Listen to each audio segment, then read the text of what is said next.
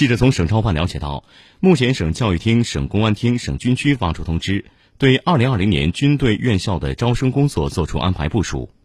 2020年，军队院校在我省招收普通中学、高中毕业生875名，男生819名，女生56名。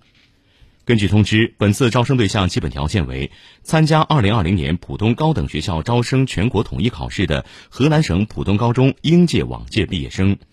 未婚，年龄不低于17周岁，不超过20周岁，